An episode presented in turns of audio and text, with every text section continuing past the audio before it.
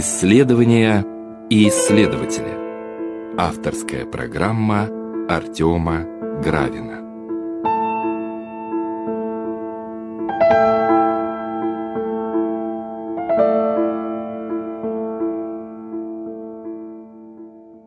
Здравствуйте, уважаемые радиослушатели. В эфире радио «Град Петров», программа «Исследования и исследователи». Сегодня мы начинаем цикл бесед с Владимиром Александровичем Егоровым, кандидатом философских наук, старшим преподавателем кафедры философии, религиоведения и педагогики Русской христианской гуманитарной академии имени Федора Михайловича Достоевского, а также директора Центра религиоведческих и этноконфессиональных исследований.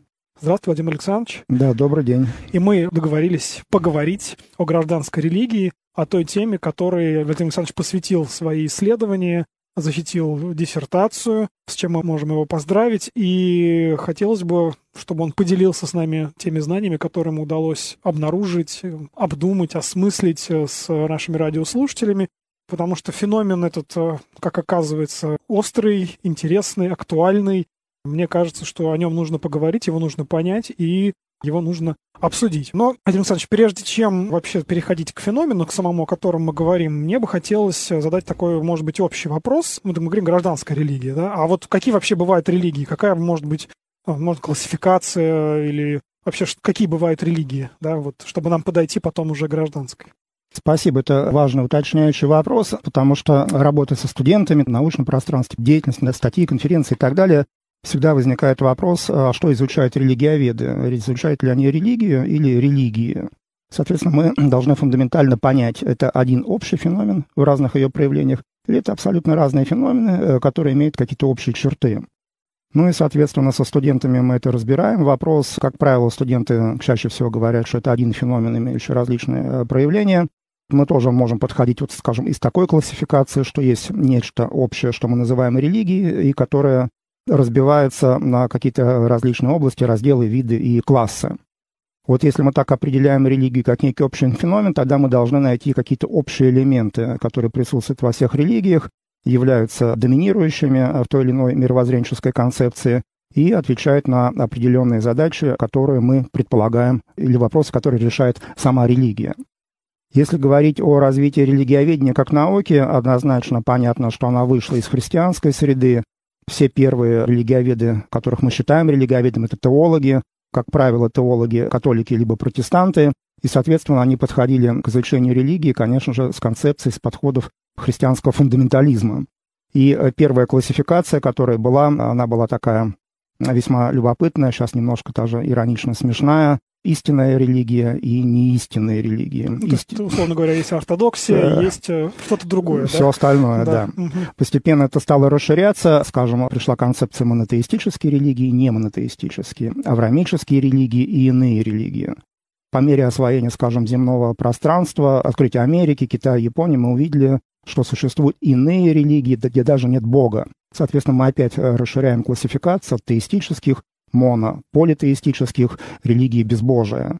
Но при этом все равно, скажем, тот же самый буддизм, э, религиоведы, протестанты относили к религиям, потому что находили очень много общих черт. Во-первых, это мировоззренческие установки, концепция сотворения мира, концепция послесмертного э, мира, э, институт монашества, деление сообщества на клир и на мирян, ну, корпус священных писаний и так далее. Это вот такая тоже еще одна классификация. Далее мы идем исторически к следующему этапу становления национальных государств, новое время, когда появилась идея сакрализации государства, и вдруг появилось неожиданно для мыслящего меньшинства того времени, что мир-то можно поделить еще на одну категорию, еще классифицировать сакральное, профанное. И вот эта классификация сакральное, профанное постепенно как раз и выводит нас к концепции гражданской религии, потому что сакральное, профанное стало таким социологическим, э, социальным конструктом понимания новых иных форм религии, ну, скажем, за кавычем, нетрадиционных, как исторически сложилось. Вот. И уже, скажем, 17-18 век появляются идеи, мысли, которые регламентируют то, что можно, может быть, даже и создать некий конструкт, который будет являться религией в той или иной исторической ситуации для того или иного сообщества, и ценности этой религии будут разделяться людьми, которые живут на той или иной территории. А если вернуться немножко назад и вспомнить о протестантском богословии, а вообще об этой идее, чья власть, э, того и религия, да?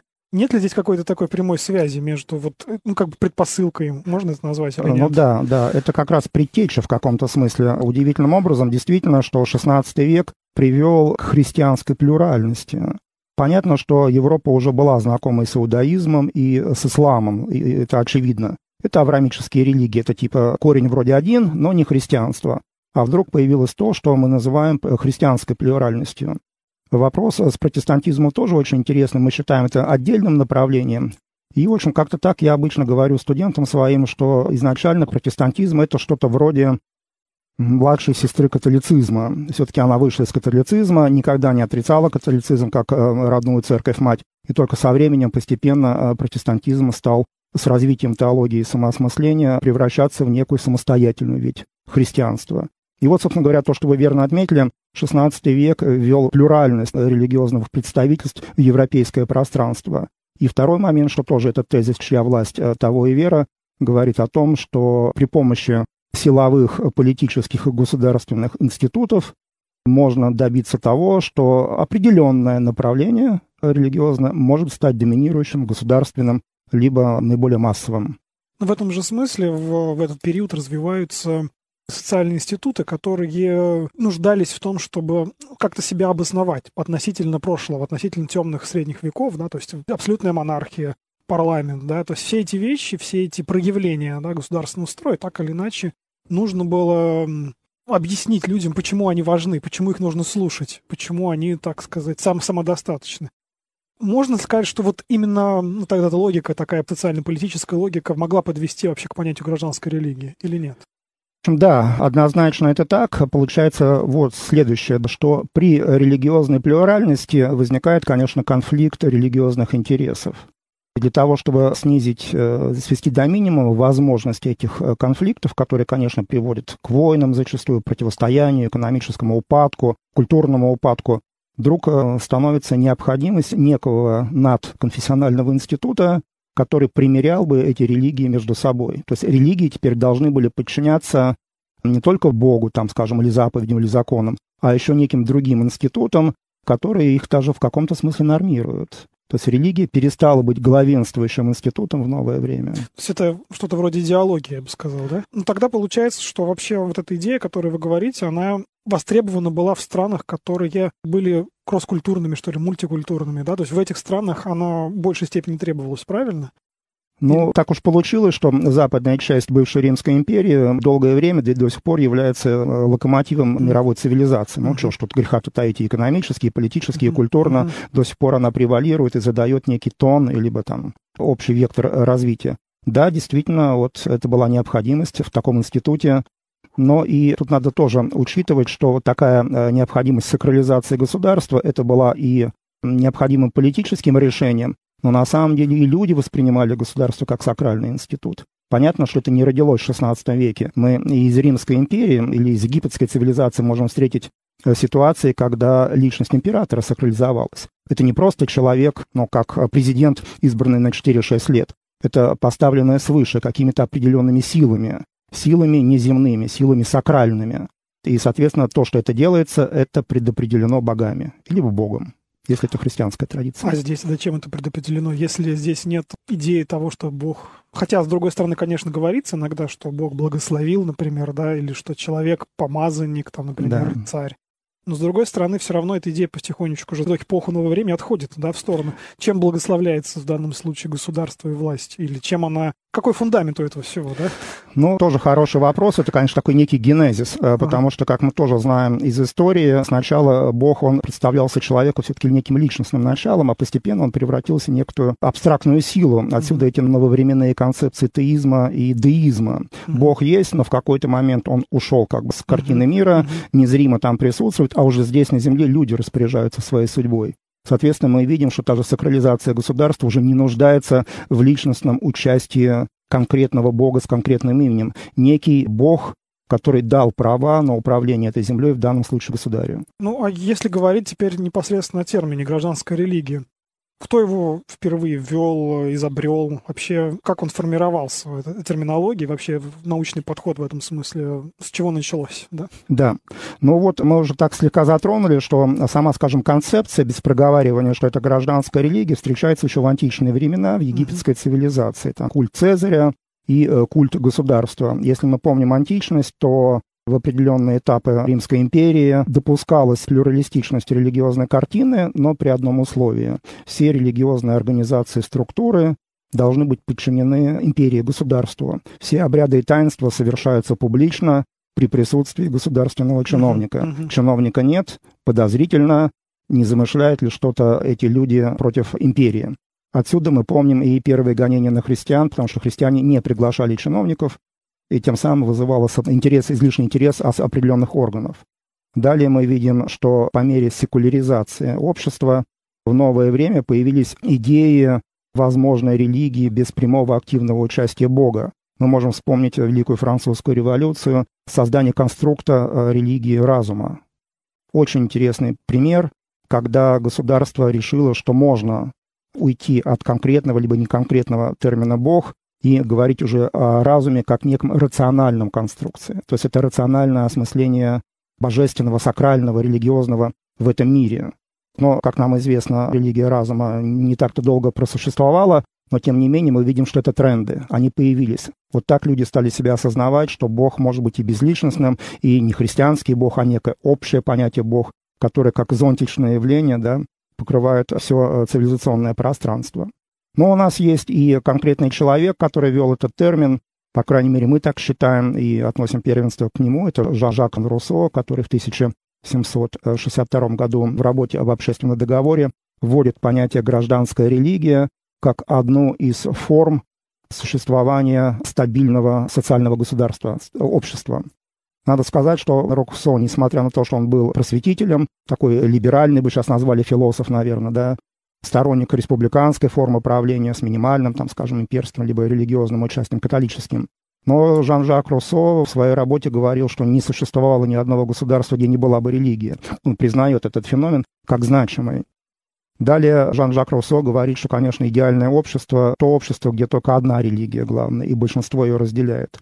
Но это как некая идеальная утопическая модель. Он уже видит, что плюральность достаточно высокая, разбирает разные варианты и все-таки вот уже приходит к некой модели, что для государства гораздо важнее иметь то, что он называет религию государства, гражданскую религию. Неважно, во что и как верит определенный конкретный человек, главное, чтобы он подчинялся законам государства, участвовал в определенных государственных праздниках, и был последовательным гражданином данного государства. Ну, то есть, чтобы он сопровождал те цели, которые преследует в данный момент то правительство или то та партия, не знаю, которая государство, ведет царь, император. Да, да. да. И это вот как раз концепция социального порядка появляется. Угу. То есть фактически мы немножко возвращаемся, может быть, к греческой мифологии либо религии, о том, что космос всегда лучше хаоса социальный порядок лучше хаотических, неструктурированных взаимоотношений.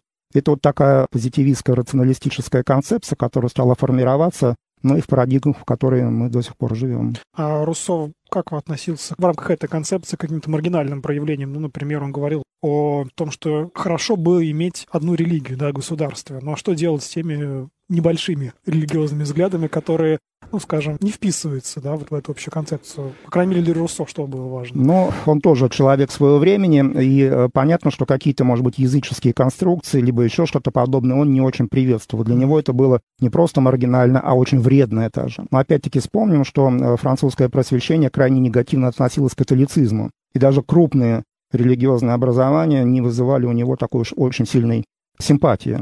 Ну вот, скажем, что он говорил про гражданскую религию, религию гражданина. У этой религии, это его цитата, свои догматы, свои обряды, свой внешний культ, предписанный законами. Эта религия, делая Отечество предметом почитания для граждан, учит их, что служить государству – это значит служить Богу-покровителю. То есть не просто теистическому Богу, а тому или той силе, абстрактной или личностной, который покровительствует данному государству, ну или отчизне, как он это называл. Ну и дальше он тоже рассматривал эту концепцию, развивал эту идею, не оставлял ее, и уже в последующих работах, там, скажем, письма архиепископу Парижа, письма с горы, проекты Конституции Корсики и Польши, он тоже рассматривал концепцию гражданской религии как государственную религию, зонтично покрывающую все религии данной страны. Ну, то есть можно сказать, что, еще отдаляясь от Руссо немножко назад, что вообще любая религия постепенно обретала ну, какую-то свою гражданскую сторону, да? То есть э, даже древние, архаичные религии, так или иначе, они, как только они огосударствовались, да, если так можно выразиться, они постепенно обретали те черты, о которых говорит Руссо, да? Ну, да, да, и здесь как раз очень хорошая такая градация генезиса развития религии, которую предлагает Роберт Белла, к которому мы еще перейдем. Он говорит о пяти стадиях эм, становления религии. Одна из классификаций. Архаические, примитивные, исторические, раннехристианские, современные. А самый главный принцип, который он вводит в эту классификацию, это разделение э, религиозной и светской власти скажем, в архаических религиях, с его точки зрения, власть жреца и руководителя племени семьи была в одном лице. Угу. По прошествии развития общества происходит дифференциация, появляются уже два института, светское угу. и религиозное. Тесно переплетенное, но это уже два института. Далее уже следующий этап, еще большая дистанция, большая дифференциация между светской и религиозной. Религиозная обрастает институциональными какими-то специфическими свойствами, так же, как и светская ну, исторические религии он приводит пример, там, скажем, иудаизм, христианство, ислам, буддизм, а вот, скажем, раннехристианский, он уже приводит пример как раз плюрализации христианского мира XVI века, появления протестантизма. Это дальнейшая дифференциация. Ну и ранее современный этап, в который, современный этап, в который мы с вами пребываем, дальнейшая дифференциация, когда религия становится не просто равный, равный институт светскому, а один из многих различных институтов. И при этом он подчеркивает, что светский институт все более сакрализовывается. Светский э, государственный, конечно, институт. Ну, то есть в этом смысле сам феномен гражданской религии появляется, как только мы выделяем светскую власть, да, или светское проявление в жизни человека в отдельную какую-то область, да? Совершенно верно, как отдельный сильный, могущественный социальный институт, обладающий, возможно, какой-то собственной природой, отличной от природы религии. Ну, то есть, если мы возьмем, например, какие-нибудь небольшие движения, небольшие ордена, например, да, эзотерические, да, то в них этого разделения, по сути, нет, да, то есть там, как правило, власть и религиозная, и, ну, что называется, светская, она находится в одном лице. Как да. только это распространяется на большую общность, да, как только мы имеем распространение, назовем это в профанный мир, языком, да, вот эзотерических обществ, то здесь мы имеем разделение, гражданское проявление религиозности, правильно? Ну, да, очень... ну, религиозные либо мистические ордена, все-таки это замкнутое пространство, и там как раз, да, действительно, в одном лице гроссмейстер, руководитель ордена, если это христианский, совмещает и светское управление, ну, в смысле, руководящей должности, и религиозное. Тут феномен гражданской религии в том, что эти ордена, являясь, скажем, по сути, либо эзотерическими, либо христианскими, но тем не менее имеют еще некие религиозные измерения, в которых и они принимают значимость сакрального светского института. Ну, вот теперь вернемся к Руссо, и я бы хотел спросить, а вот эта идея Руссо, она была подхвачена, она как бы развивалась дальше, или какое-то время она была в забвении? Вообще, что дальше пошло вот с этим термином, с этой теорией, я бы сказал даже? С осмыслением вообще этого феномена, потому что я так понимаю, что Руссо первым рационально попробовал описать, да, вообще вот это явление, которое до этого, может быть, и людьми интуитивно воспринималось, но как научное а, такое положение, да, оно как бы не описывалось, не осмыслялось. Да. Но параллельно с Руссо тут однозначно стоит вспомнить не только французскую революцию, о которой мы говорили, что mm-hmm. можно создать некую новую государственную религию, да. Здесь еще вспомним, давайте, отца-основателя социологии Агюста Конта, который попытался создать э, как социальный конструкт религию народов там, или религию мира. Вот, ему это частично удалось, потому что он брал все-таки за аналог, конечно, христианства, создавал более-менее по кальке некоторой, но для нас-то интересно то, что его искусственная конструкция новой религии оказалась жизнеспособной. До сих пор существует одна церковь в Латинской Америке, которая исповедует эти истины. То есть, в общем, 300, ну, 200 с лишним лет, там несколько столетий религия сконструированная, оказалась жизнеспособной, что значит доказывать, что да, в социальном конструировании реальности есть то, что может быть востребовано.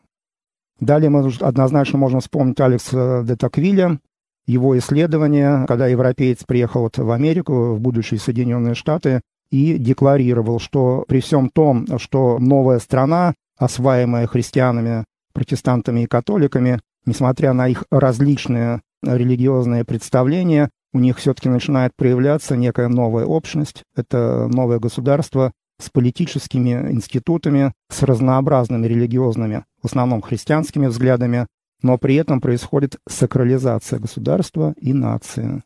То есть фактически новое же время – это еще и время самосмысления себя как нации. Вот с какого такого, с какой такой неожиданности, с какого, по какой причине вдруг определенная общность людей вдруг начинает себя ощущать социальным целым.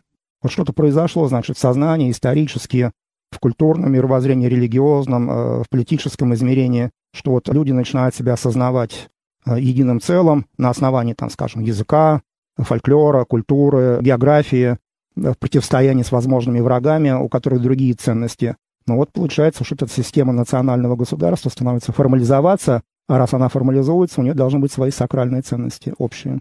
А скажите, а вот э, христианскими богословами или вообще христианами таким фундаментального типа, да, а как воспринималась идея гражданской религии? Они не считали это что каким-то конкурентом, я не знаю, таким, который вот придет на смену нам, христианам или что-то такое? Ну, времена 18-19 века, конечно, в общем, христианские теологи, богословы-то на Руссо-то, собственно говоря, не смотрели. Ну, mm какой-то там Странный, непонятно да? кто, да, что-то говорит, а вот у нас родная мать католическая церковь там или русская православная, неважно какая, вот, но мы-то знаем, как правильно.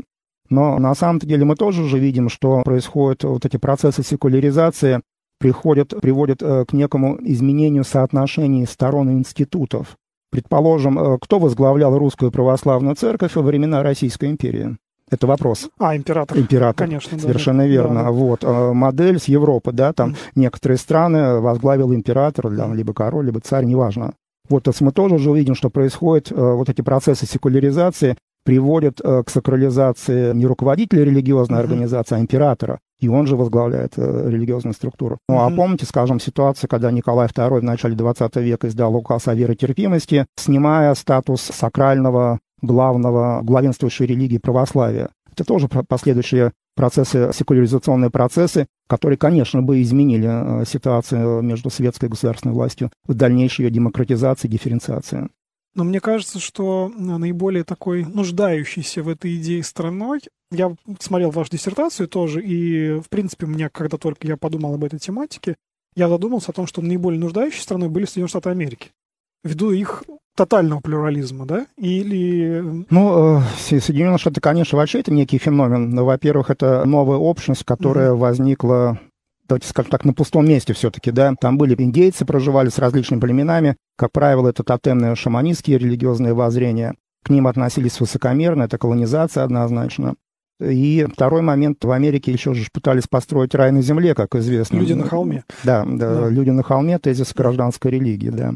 Поэтому туда и бежали, бежали, эмигрировали в поисках и благополучия, и счастья и так далее. Это уже была попытка построить теократическое государство, по большому счету в идеальной ее форме, в утопической, э, там, Томаса Мора, там, да, или «Город солнца». Проханова, который вот в начале 20 века уже в Советском Союзе пытался создать город э, Евангельск. И этот феномен, конечно, показал, что на территории Соединенных Штатов, невзирая на различные религиозные взгляды, несмотря на то, что разные там штаты, разные территории были основаны различными религиозными течениями, ну, скажем, Пенсильвания, это квакер, да, э, Фокс, который был и губернатором, и основал эту территорию, и католики, и пресвитериане и так далее. Но, в общем, тоже получилось некий феномен, что они стали себя ощущать, при том, что различных религиозных взглядов, национальностей, государств, из которых они приехали, некую общность. Понятно, что это было в противостоянии со Старым Светом, с Францией, Великобританией, Германией, Голландией и так далее, что имперской Европы были отношения к, к Америке как к колонии, конечно. Оттуда надо было вычерпывать все Э, природные ресурсы и так далее для того, чтобы Европа процветала. А они себя почувствовали некой новой нацией, народом, а для этого нужно было что-то создавать государственность. На каких принципах? Плюральных, и, соответственно, тогда появился вот этот тезис «государство и нация» — это сакрализованный, сакрализующийся особый институт с особым самопрочувствованием. И здесь мы приходим еще к одной идее, важной гражданской идее гражданской религии о мессианском предназначении. И в Америке это есть. Ну, тогда получается, что теоретики этой идеи, они в Америке были сосредоточены, правильно я понимаю? Все основатели Америки, отцы-основатели, Токвиль, Рузвельт, о, простите, не Рузвельт, Вашингтон, ну, в общем, Линкольн. все, Линкольн, да, отцы-основатели, они и вошли вот этот самый э, пантеон гражданской религии Америки, они все были, во-первых, ну, или большинство деистами, а во-вторых, они все питали в себя идеи просвещения. У них была очень хорошая образования, и вот на основании хорошего европейского образования и самобытной национальной особой ситуации была сформировано это государство с ее вот этой поправкой в Конституции, что все религии отделены, все равноправны, но при этом все-таки это христианское государство. В Конституции, которой не проговаривалось э, главенство ее, но подразумевалось, что это очевидно. Это христианское государство, которое таковым и является до сих пор. Но сам термин гражданская религия они не Нет, использовали. не использовали, mm-hmm. не использовали. Это все-таки конструкция 20 века, которая вернулась от э, Руссо. Как кто ее возродил, скажем так. Да, но это вот как раз тот самый человек, благодаря которому мы и говорим о гражданской религии, mm-hmm. как э, хорошей объяснительной модели и разнообразия религиозных форм, и самоощущения нации и государства, и как одна из объяснительных моделей феномена религии. Это Роберт Белла, Роберт Нилли Белла, американский социолог и религиовед, который вот э, в 60-х годах 20 века, в 1967 году опубликовал статью «Гражданская религия в Америке». И вот он как раз взял этот термин «гражданская религия» Жан-Жака Руссо и наполнил его вот такими новыми смыслами, которые он увидел в Америке. И вот, скажем, его определение, которое он дал гражданской религии, что гражданская религия в Америке это детально разработанная и хорошо институализированная структура. И в своей статье он э, утверждает, что не только то, что такая религия есть, но также и то, что эта религия, или э, иногда он использует терминологию религиозное направление либо измерение, имеет собственную значимость и целостность и требует такого же внимательного рассмотрения, как и любая другая религия. И благодаря ему он запустил э, как триггер целый комплекс исследований на эту тему. Появились критики, последователи. Но в основном, скажем, европейское, американское научное сообщество приняло эту концепцию как хорошую объяснительную Это модель. Какие годы примерно? Были? Это на конец 60-х, начало 70-х, потому что произош... да, mm-hmm. да, произошли определенные события, потому что концепция гражданской религии стала переосмысляться по мере ее освоения, и достаточно были серьезные критические возражения потом. А критиковали за что? Критиковали за то, что появились новые политические вызовы, связанные с войной во Вьетнаме, в Корее, где Америка потеряла некую сакральную значимость. Институт, простите, государственный институт в глазах народа потерял свою сакральную значимость.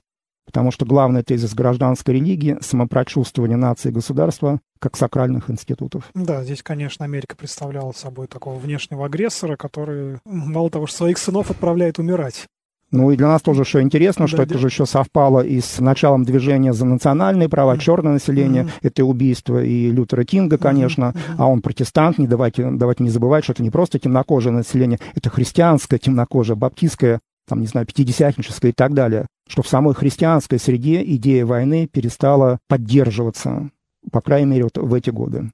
А в советской науке как-то это восприняли, услышали? Или это как бы все было буржуазные выдумки, скажем так? Но в советской науке все у нас было так э, по-особенному. Да. Но если говорить сначала еще про имперскую, mm про Российскую да, империю, вернемся, да. да, что в принципе скорее Руссо рассматривался как э, такой э, просветитель, интересно с точки зрения там создания особой педагогики, особого отношения к миру, там переписка императоров с ним, там или библиотека, которая существует у нас, выкупленная, да, библиотеки Российской национальной библиотеки и так далее, некий такой философ-просветитель. Только, наверное, к концу XIX века интерес к гражданской религии появился как интерес к особой сакральной структуре. Именно эти взгляды на гражданскую религию раньше Руссо изучали по другим вопросам.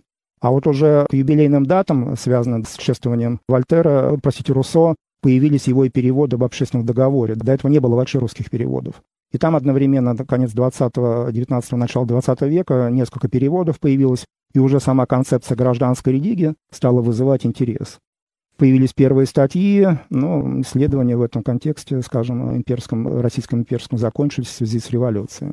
По инерции первые года конца 20-х, начала, ну, до 30-х годов интерес к Руссо еще был с точки зрения гражданской религии, но к концу 20-х годов 20 э, века интерес к нему уже стал как к революционеру больше, как к социальному реформатору, преобразователю, а сама идея гражданской религии фактически благополучно была забыта до 70-х годов прошлого века.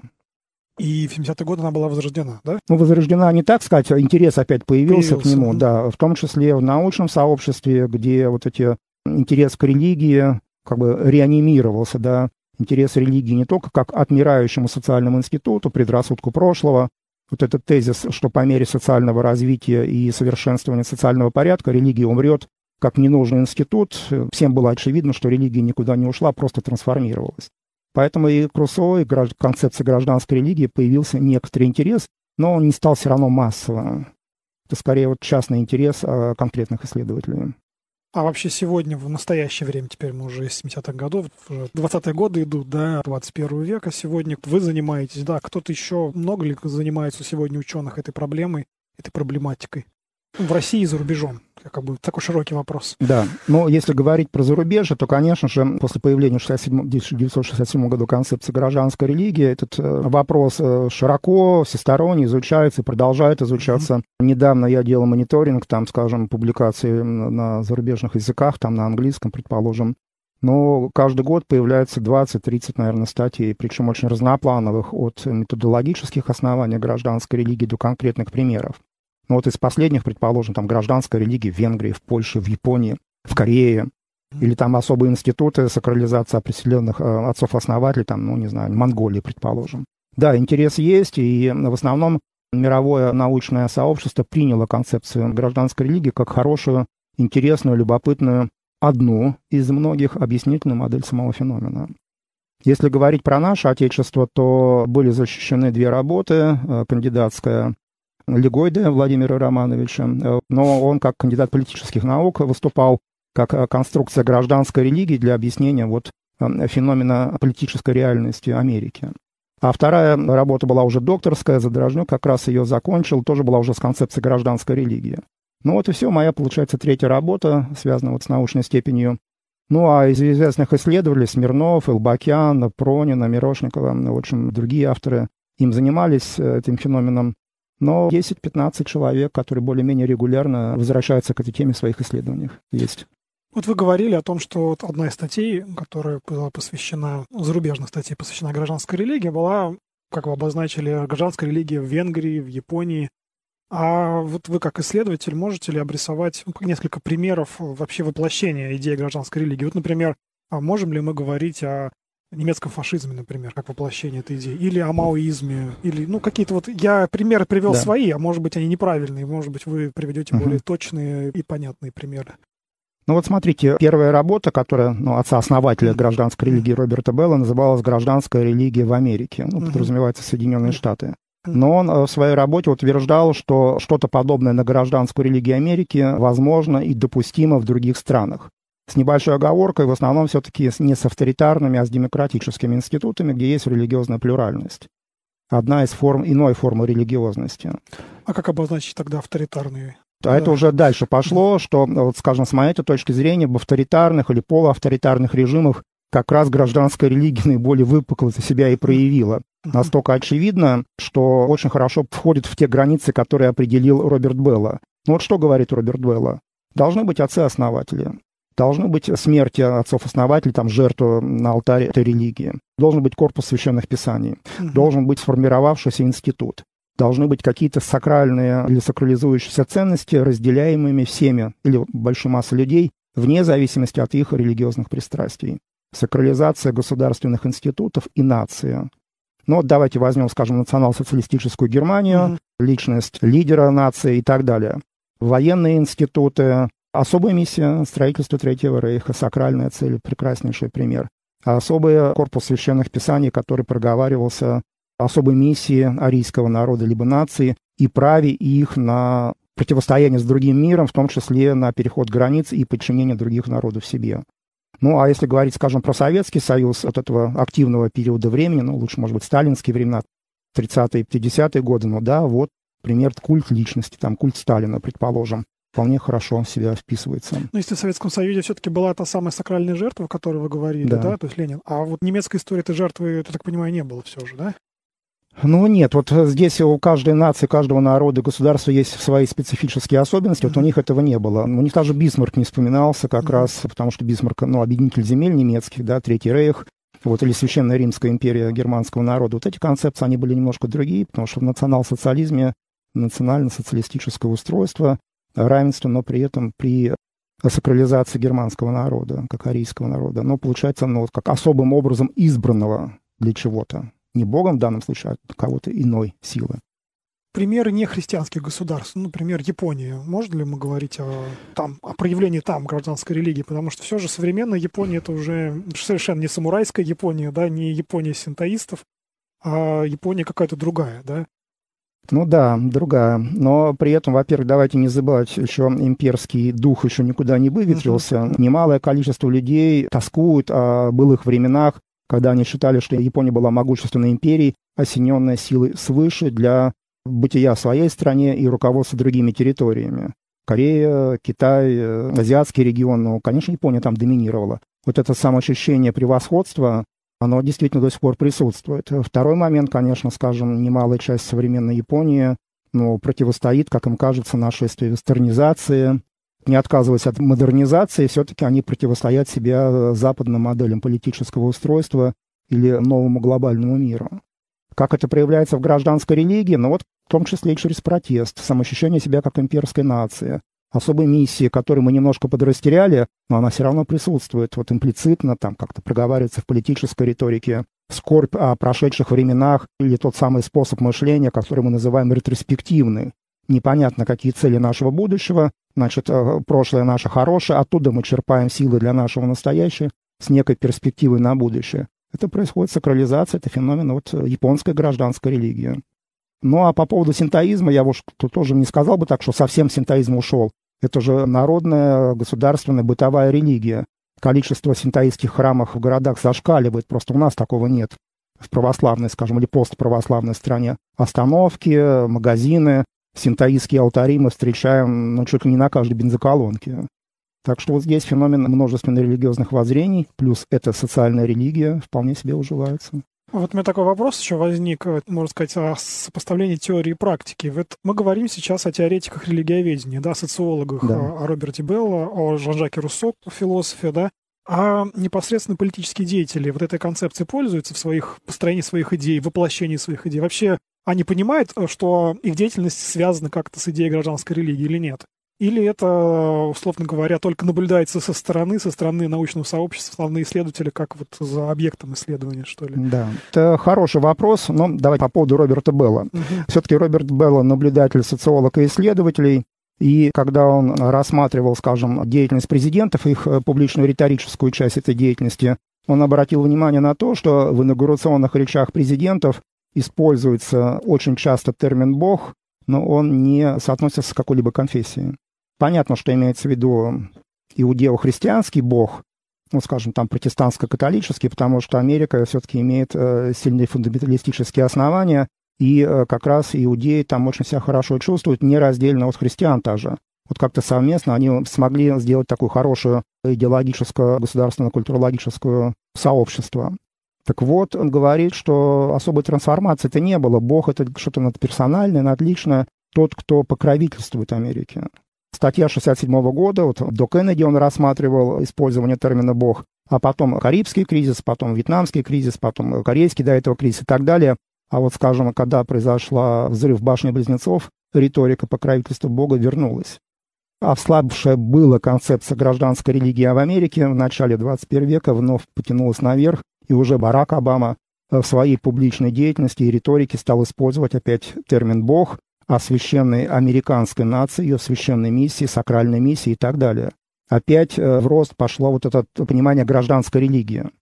Понимал ли Барак Обама о том, что он говорит о гражданской религии? Честно говоря, это не важно.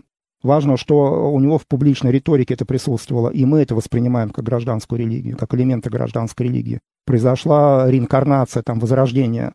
Я думаю, что э, современные э, консультанты, референты президентов, конечно, образованные, очень хорошо образованные люди, они имеют в виду, что людям нужны определенные символы, идеи, которые могли бы их объединять в определенные переломные этапы. И это как раз те самые элементы религии, гражданской религии, которые мы встречаем в общем э, коллективно разделяемом сознании граждан, и которые для них являются безусловными ценностями. В той или иной мере они э, окрашены христианскими красками, потому что это по большей части протестантская страна, но с другой стороны, как вы говорили, здесь есть э, территория для маневра, да, для того, чтобы да. мы говорили об иудеях. Мне сейчас вспомнилась история, совершенно недавно произошедшая в связи с вступлением в должность премьер-министра Англии я забыл имя этого человека, он индус, он клялся не на Библии, а на Хакавадгите. Вот этот интересный момент, который, да. мне кажется, тоже является таким феноменом, который показывает присутствие гражданской религии вот в английской среде, например, да?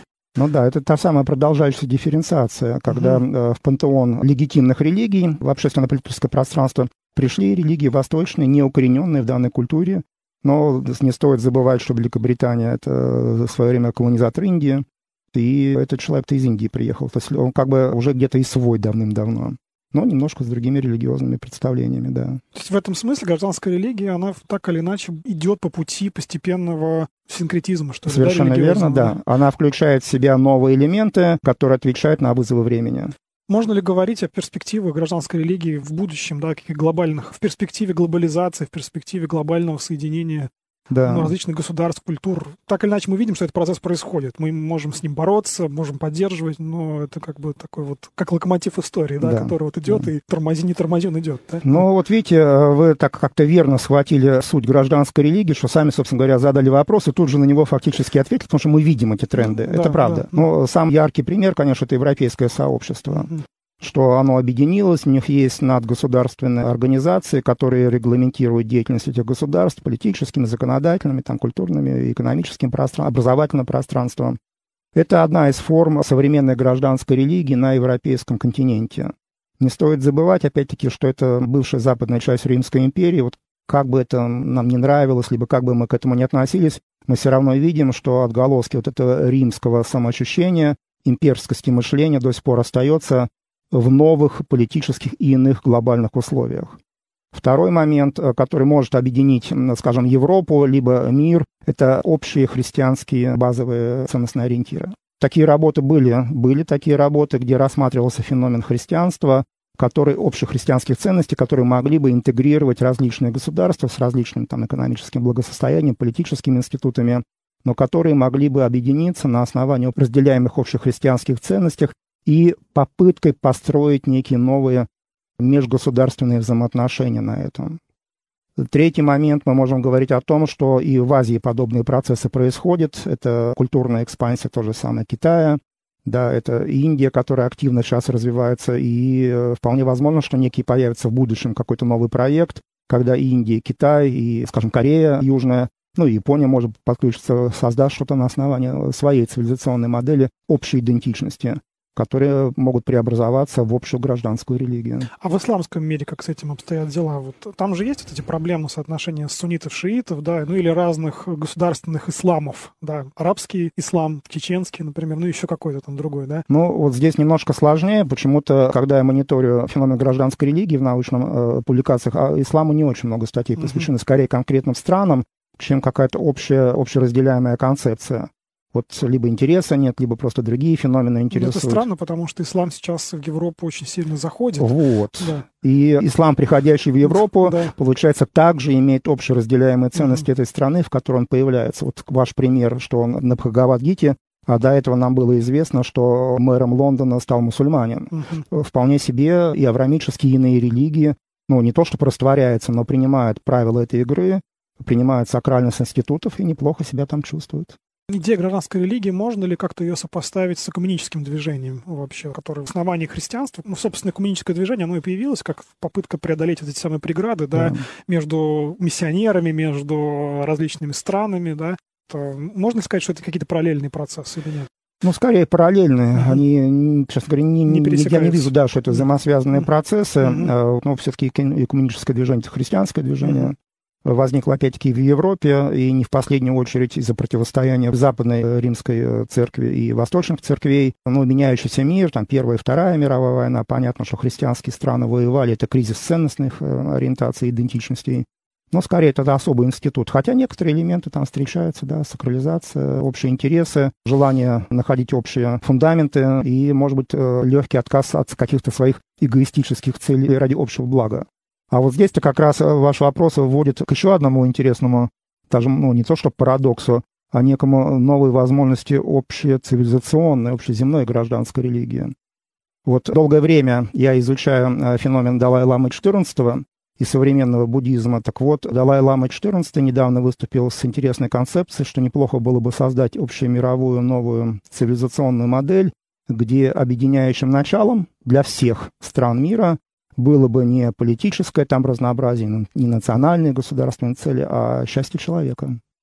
Угу. То есть он смещает полностью парадигмы с привычным нам там европейским самоосмыслением, с рационально-европейским, где некое абстрактное понятие счастья становится главным феноменом. И вот исходя из этого он и говорит, что тогда феномен там капиталистического собственности исчезает, средства производства становятся, можно разделить в коммунальном общежитии, предположим, что нет главных религий, все равны между собой. И главная задача — находить вот эти коммуникативные связи между людьми в главу угла ставить человека. Ну, удивительным образом тогда это немножко отторгает его собственную религию, да, которая не базируется на счастье все же. Ну, это вторая сторона. Да. Освобождение от страдания — это и есть счастье. вот. А, но он здесь не то, что лукавит, потому что четвертым-пятым пунктом он предлагает вводить, там, скажем, такие принципы, как медитация там, и духовная сосредоточенность, как бы невольно все-таки его буддийское настоящее оно подталкивает. Чуть-чуть его подталкивает. Но э, сам тренд, мне кажется, интересно. Все-таки это политический лидер и медийная персона.